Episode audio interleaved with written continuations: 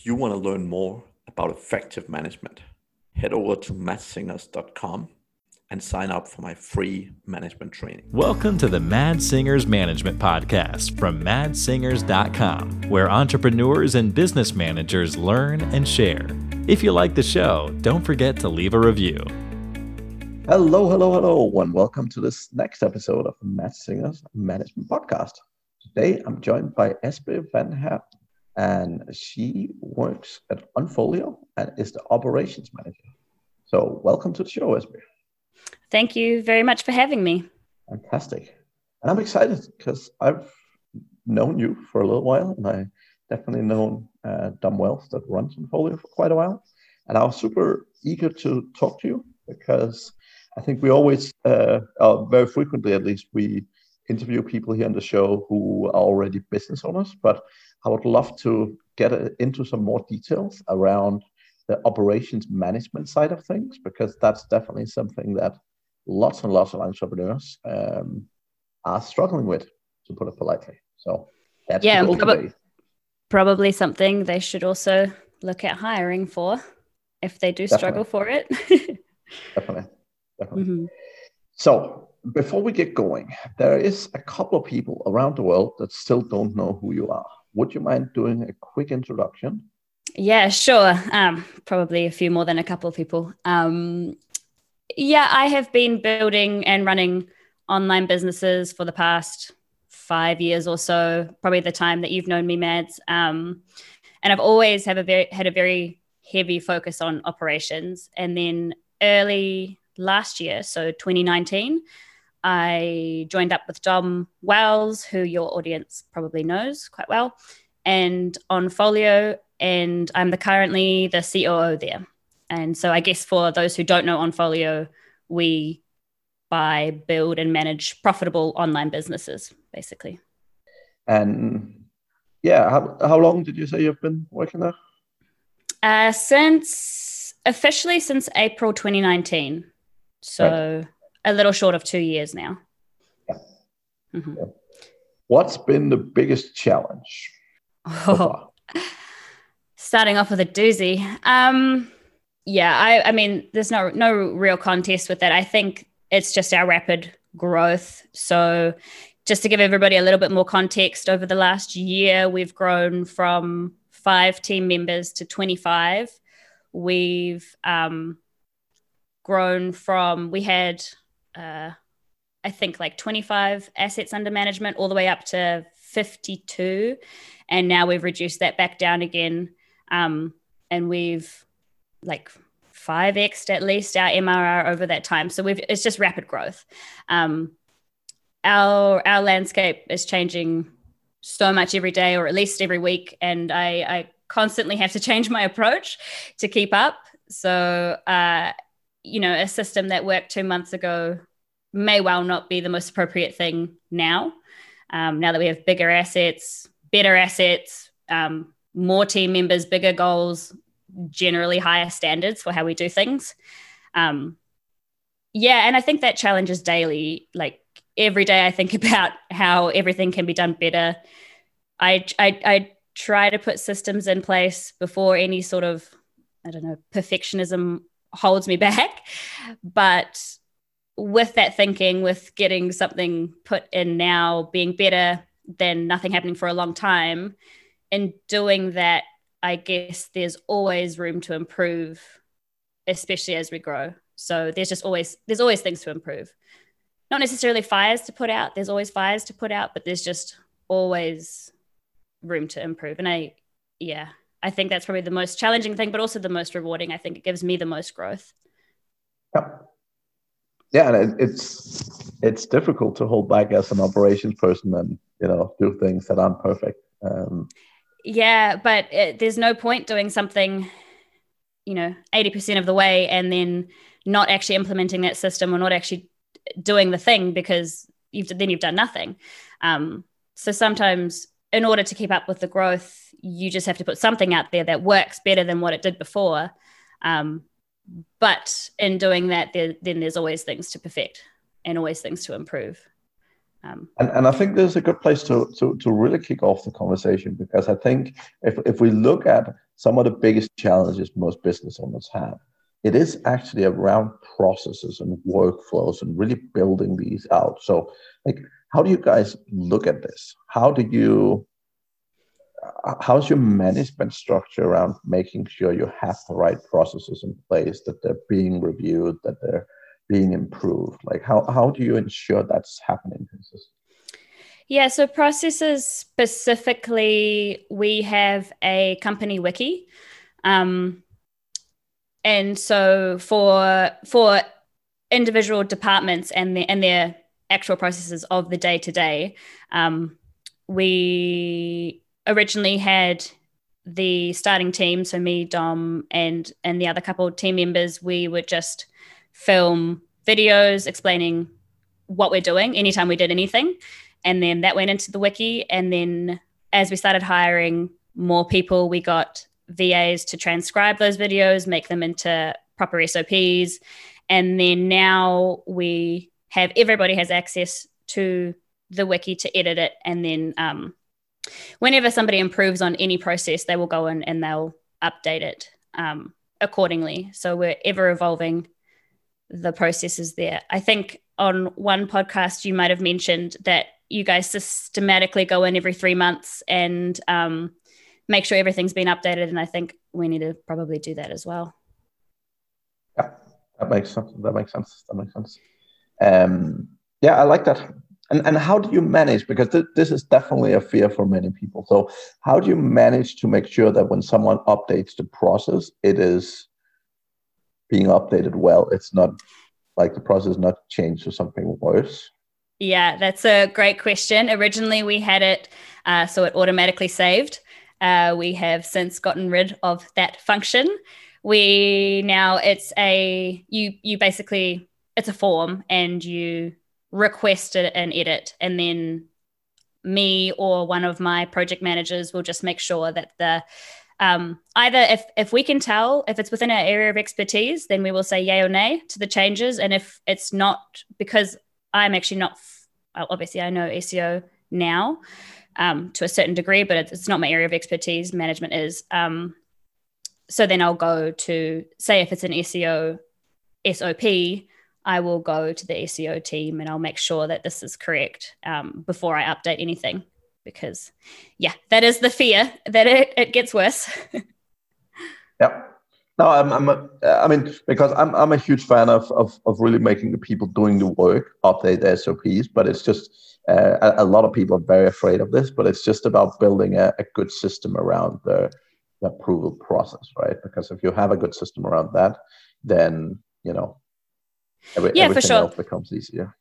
Yeah, for sure. And you do want it, it, I mean, it makes the most sense for the person closest to the system to be updating the system because even even the head of SEO, like he knows everything that's happening, but he's also probably a couple of step removed from the everyday, you know, like keyword research or whatever. So it totally makes sense for the suggestions to come from the um, the people closest to the tasks. But like you say, it just needs a good system to review. And yeah. that's totally possible and, and not that difficult, really. Agree. Mm. Yeah, and I, I mean, the, the way we typically do it would be that uh, the rec line manager is the approval point. And yeah, sometimes if it's not their expertise exactly, I should say, they might need to go and ask someone else. But but uh, what, one of the key things, right? So so when you're when you're dealing with processes, very often people see what they're doing, but they don't necessarily understand the downward impact of changes. And that's one of the key reasons why it's really important to get processes approved, right? Because it might be that's changing something makes sense to you, but that changing that might actually have a, an effect somewhere else in the business that you don't see or that you don't know about. Um, and that happens frequently, which is, yeah, that that definitely creates a, a a need for this approval, right? Yeah, that's a that's a really good point, and something I hadn't really thought about is that, um, yeah, when you you might be looking at something granular granularly, but not looking at the bigger picture, and and something that might be easier for you to do in this way um, might actually make it harder or impossible for the next step or for something down the line to occur. So that's actually yeah, that's a great point. Yeah. but the, but that that's usually the the key reason, right? Because if you're if you're only looking at that area, uh, you know, you you could in principle sometimes have have people just do it themselves, but but but the key reason is that often the people doing the job. Uh, they often don't have a full company visibility and don't understand how all processes impact down the line, right? Yeah. And that's uh, that's absolutely key. Yeah, totally. Okay. So that's good, and I'm really happy to hear you build a solid system around it. I mean, I, I know Dom had had built some solid systems with uh, human proof design before, uh, but I'm I'm happy to hear he you have a good operations person in doing the same in Onfolio. So that's good to hear. Yep, yep. They were they were big big boots to fill. Dom only has good things to say about HPD, so he's obviously had some good experience um, hiring the right people, and I feel like he's um, done it again. If I don't mean to blow my own horn, but excellent. Well, it's good blowing your own horn once in a while. mm. uh, okay, so other challenges like what what's sort of your high level management philosophy how do you think about management and, and what's sort of your mindset around managing people yeah so i mean there's two two different things there. Like management in and of itself is um is yeah i guess what what i'm trying to say is what i do comes into two things. It's management and then it's just operations. And and they're not necessarily the same thing. So with management um first i think um I think that it's it's basically just that the art and science of getting the best out of your talent that you've got, um, while getting your talent to bring out the best of your company, if that makes sense. So the reason why I look at management as both management and operations is that yes, you've got management, you have to um, you know look after your staff, you have to do your one-on-ones, you have to um, make you know make sure they've got everything they need. But in, in order to make sure they've got everything they need you have to set up the systems around them properly so it supports them. And so i think that's why in my head they kind of go hand in hand.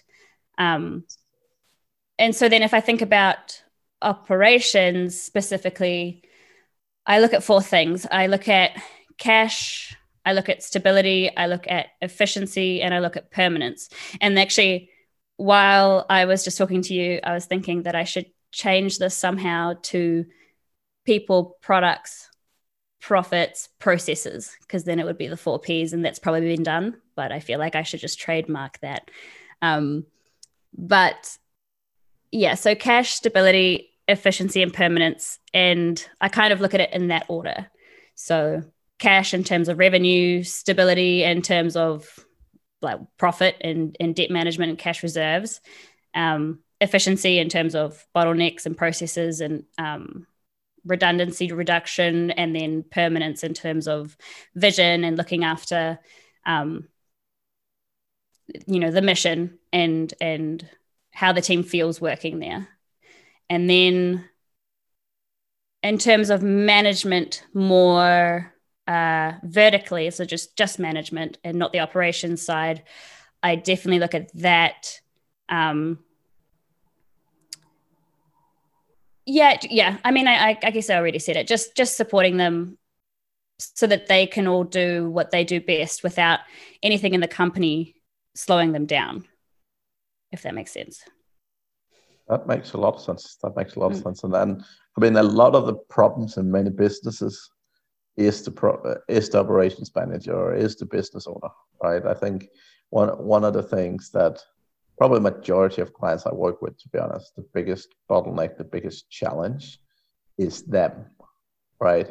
Mm. And not not from a perspective they're a bad person or whatever, but from the perspective of uh, getting stuff done uh, yeah. requires action, right? Uh, and if you're bottleneck is sitting at action, then you're slowing the world down.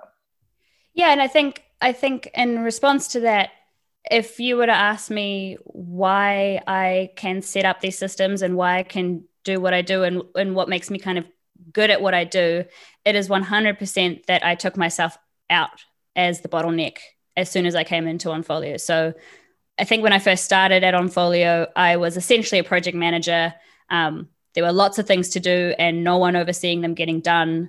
There was also like a lot of client communications and and very few boundaries put in place for the clients. Um, and so the first thing I did was I I came in and I set up a project management system to make sure it worked. I I then hired someone who shadowed me for a bit a bit doing that project management, um, starting with what I liked least, which was client comms, and then I very quickly shifted um, the entire responsibility of project management onto this lady that I hired, and then that gave me the space. I think taking all that stuff off my plate and taking me off the bottleneck there um, to think about, you know, running the actual company, not just like the day to day operations.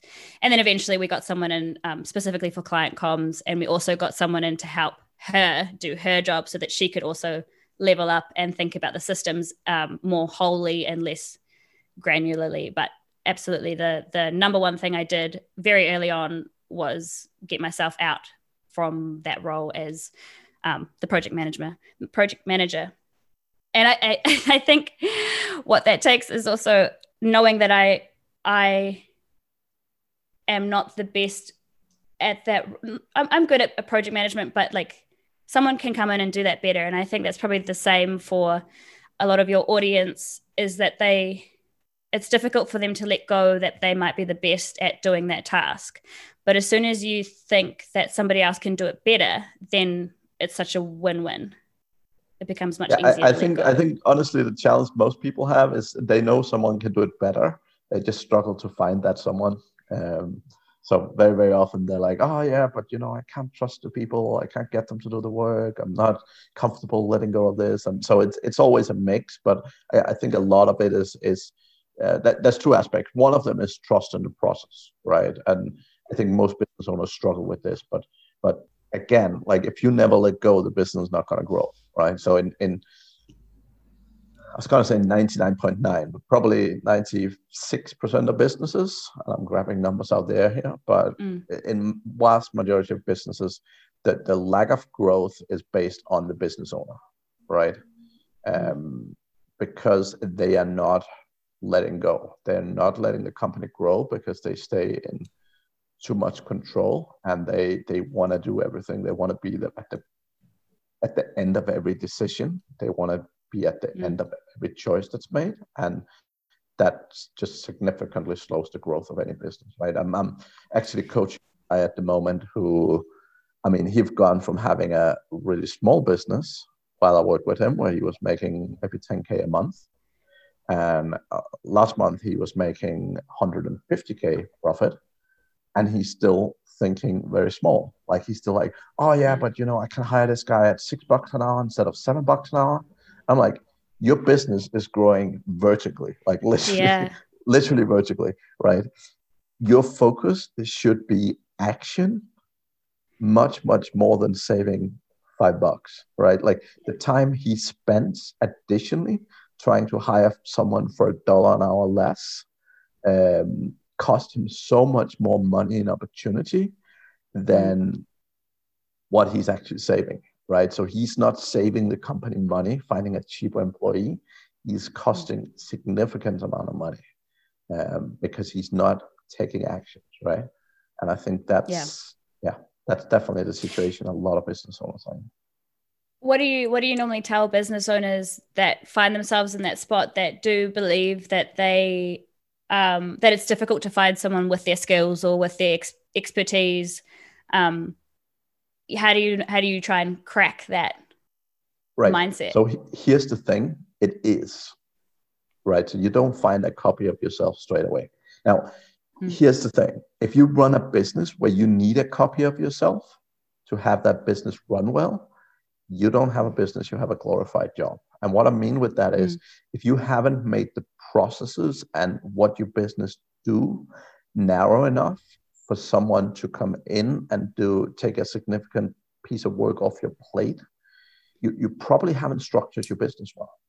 right? So mm. let let's take some example. Like I, I work with a lot of people who run like agencies, and that's a little bit similar to your situation, right? Um, mm. But but they they run an agency and they try and do so many things. They're like, oh yeah, you know, we do social media, we do SEO, we build websites, we do all these different things. And mm. the problem is that the driver behind all of those services is typically the owner, right? Because he knows and understands them, and that's why he offers those services. But the challenge is when you're in a situation like that, you will absolutely never be super successful. And here's the reason you cannot manage all of those processes in a way that you can get other people to do them and to manage them right and this is the biggest bottleneck with many people and the, the time where they start becoming successful is when they cut those processes down to a level where they can actually follow and train people at a proper pace Hmm. yeah yeah i guess it's a it's a shift from that founder mindset to a CEO or um, yeah, a business owner, even if you don't want to be CEO. And, and, and it is different, and the sk- skills are different, and the mindset is different. It, it's really the mindset, yeah, uh, to some extent, right? But it's really the mindset change between doing what I call cash grab. So basically, anytime someone have money and needs something, you want to help them mm. because mm. you are a small business and you need more money. Um, mm. it's, it's really the difference between that mindset and then getting into the aspect of saying, you know, what is it that we do? What is the one thing we do really well? And then mm. only focusing on customers in that segment and only building and optimizing that one process mm. before you move on to anything else. Because reality is, if you do that as a business, you will be successful. Like, unless the, the, the process you've decided to hone in on is really unattractive or way too costly or whatever, uh, yeah. you you will be over time at least you you will manage to do well, right? But all the mm. companies mm. who are trying to do all these 17 different things at the same time, they mm. always fail. They're always held back by the founder. And the second the founder end up in hospital with COVID and can't work for two weeks, the mm. company is screwed, right? And if you if you mm. have a business where you being in the hospital for two weeks absolutely killed the business. Reality is you don't have a business, right? Mm. Like you, you really just have a, a very often well paid, glorified job, but nonetheless, mm. it's a job, right? And if you can't walk yeah. away from that, my, my recommendation is generally narrow down the scope of what you do. And again, with most people, you ask this question, they'll all say yes. You look at your clients it's always 80 20 so it's 20% of your clients take 80% of your time and it's generally yeah. 20% of clients that doesn't fit your core offering right so if you're doing something yeah. client come in and say mm. hey you know i want this a little bit different they are the trouble mm. yeah yeah for sure and um, i think we recently found that actually so i did a um, essentially a, a cost uh, breakdown of each of our assets against all the time tracked by everybody. Um, and we recently also put in a few heuristics of, you know, the rules around clients that we will and won't take, the rules around assets that we will and won't take on. Um, and my prediction, my intuition around the sites that um, were taking up too much time or were overly resourced for how much they um, paid us in management fees I, f- I felt like I was correct, but I couldn't prove it until I until I did the data, and then I did. I calculated the data, and it was it was truly amazing. You know, we let go, you know, a bottom third of our portfolio, and we just opened up so much time, and that time now put into our top third of our portfolio has by far surpassed what we lost letting go of that bottom that bottom third. Um, and it's crazy because you're right it is it is the entrepreneur mindset to never leave any cash on the table um, especially when you're starting out. But as soon as you grow to any sort of decent size it, it's impossible you can't do everything for everyone and and it's a hard process like what you just mentioned it's a hard process to go through like it's not easy to go through and cut our customers and say hey sorry we can't service you anymore right that, yeah. that's not easy yeah. and it's it's not a particularly nice feeling, but exactly as you say, it explodes your business when you do it if you do it well. Yeah, well, yeah, for sure. And and it's easy to let some customers go. You know, the customers that aren't that nice, like it's easy to let them go. But actually, in this case, the reason we we normally fire clients pretty quickly if they're annoying, um, or just trouble in any way. But the fact that these sort of bottom third of our portfolio clients were still there was because they were genuinely nice people. I think we the reason they were still there is that we just didn't want to disappoint them, and a lot of them were also our legacy clients. So they were who started the business. You know, they were the ones that got us into well, got Onfolio up and running really, and so it was it was quite difficult to let them go. However, in saying that, as soon as we realized that um, for a lot of them, we also just don't really have the time to put in into them properly and to manage their their assets properly for what they do pay us in management fees they can probably get a better service somewhere else because they we are focusing on um, just bigger and different assets now. And we told them that. And i think that was the way it was easier to let them go because it's it's better for them and it's better for us. It was it was a win-win in the end. Yeah. but but it's, it takes a lot of realization right? And it it, oh, yeah. it, it really is different for difficult for people. But but but really like the, the the best way to really scale a business is really bring down the number of things you do bring down the number of things you're supplying and just become really good at it because here's the thing when you're trying to do 10 different things you're never going to automate it you're never going to be in a situation where everything just runs right it's always mm. challenges. And the, the thing is, what happens is that when you bring down the amount of stuff you do to very few, then you become very, very good at those few things. And what mm. happens when you do that is one, it costs you less because you have more expertise. And often you can actually automate your way out of some of it and so on, right? So basically, you become more effective. Now that also means that the, the impact on the customer is better. So customer, mm. you become more effective, the customer get better results. And it actually costs you less money to deliver service, but you can actually charge more money because you're delivering better results. Yeah, so 100%. Whole output of that process is actually that you make significantly more money as a business because you can charge more, deliver better results, and mm. it costs you less right? Yeah, yeah, absolutely. You you exactly. You you have a better product. You have happier clients. You make more money. There's less plates spinning. It's just all positives. so, but but but yeah, very diff- very like difficult. Yeah, like, it, exactly like you said. It was it was a bit like a was a bit like a breakup where no one no one did anything wrong. You know, like no hard feelings. It was just it's for the best for everyone, and it was it was difficult. And we um you know, we we took some time to talk to all the clients to um, do the last couple months of work, hand them over any any outstanding research that we had done for them. Um, we gave them some suggestions of other people to go with. So there are ways of lessening the pain, but yeah, it's it's it's very difficult. It's also difficult, I think, not for me from an operations point of view because this is all I think about all the time. But I, I think um, for the for the business owner, if you're someone that's a business owner and you're doing operations, um, it's difficult. It is difficult to leave money on the table. Like it, just it just is um, until you realize the huge upside. But it's hard hard to wrap your head around that. It's, that's the thing, right? Like reality is you're not leaving money on the table. However, mm. you, you're costing the company money when you do it. But but the realization of that and the time it takes to realize that is is yeah. quite significant in most businesses. Right? Yeah, I definitely put that under the category of things that you might read in a book, but that you struggle to understand until you've lived through it.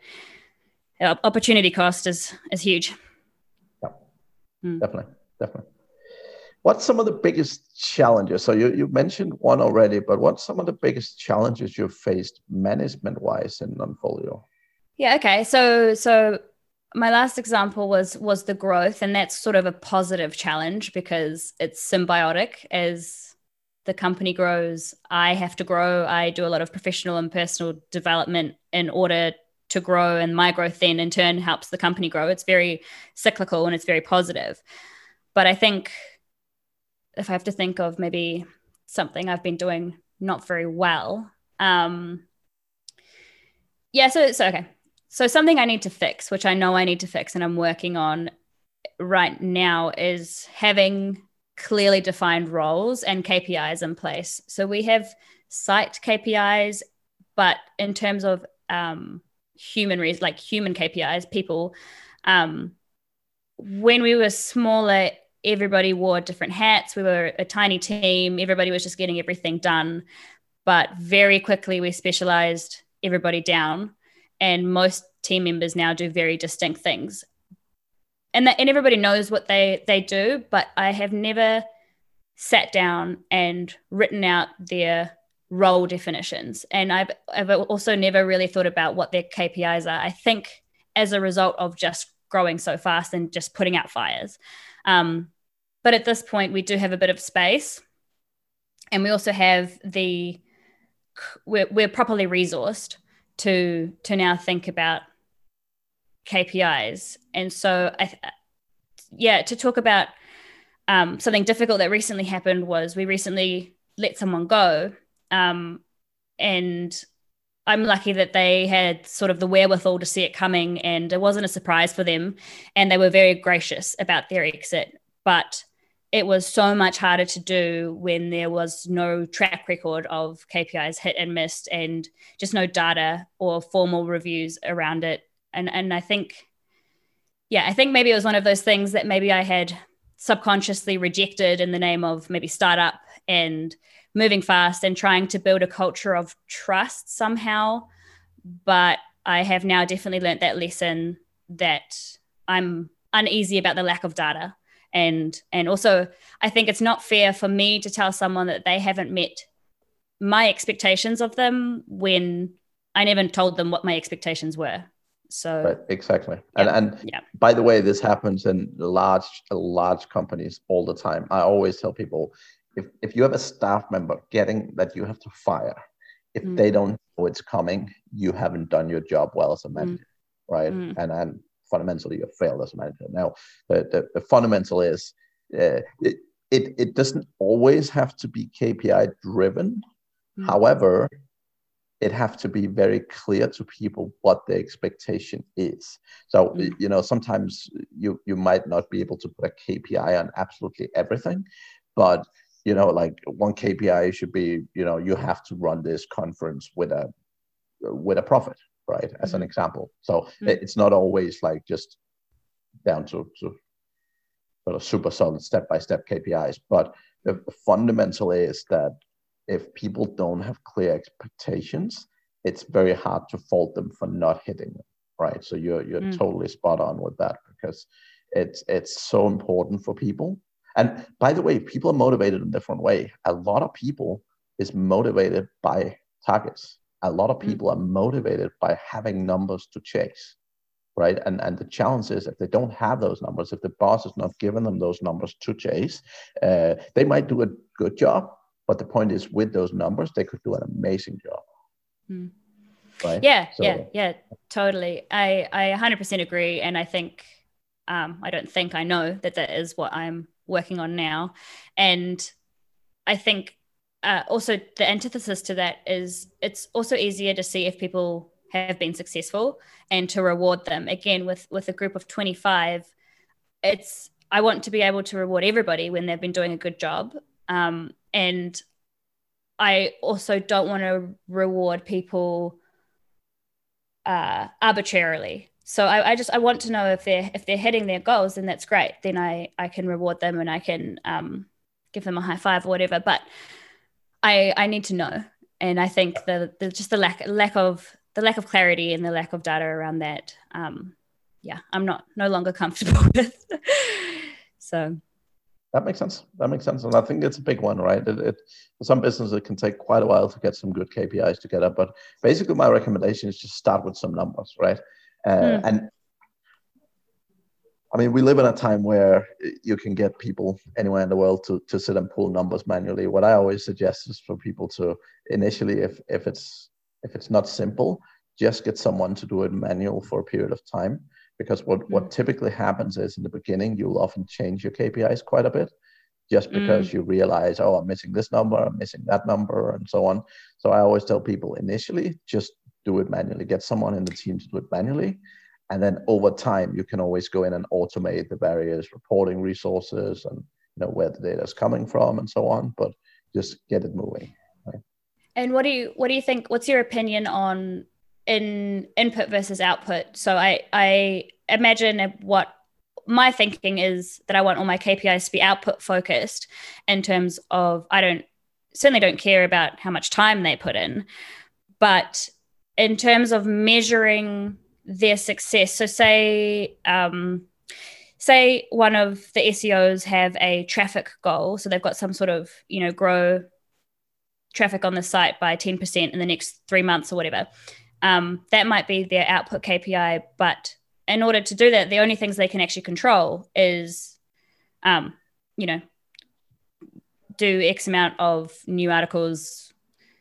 You know, those are the things that they can actually control. So, what do you so measure? And do you do you measure one and then look at the others and then say, okay, if they've hit all those things that they can control and it still didn't eventuate into an uptick in traffic, maybe there was a Google update or whatever, then that's fine the ideal thing is always look at the, what I call the end end goal.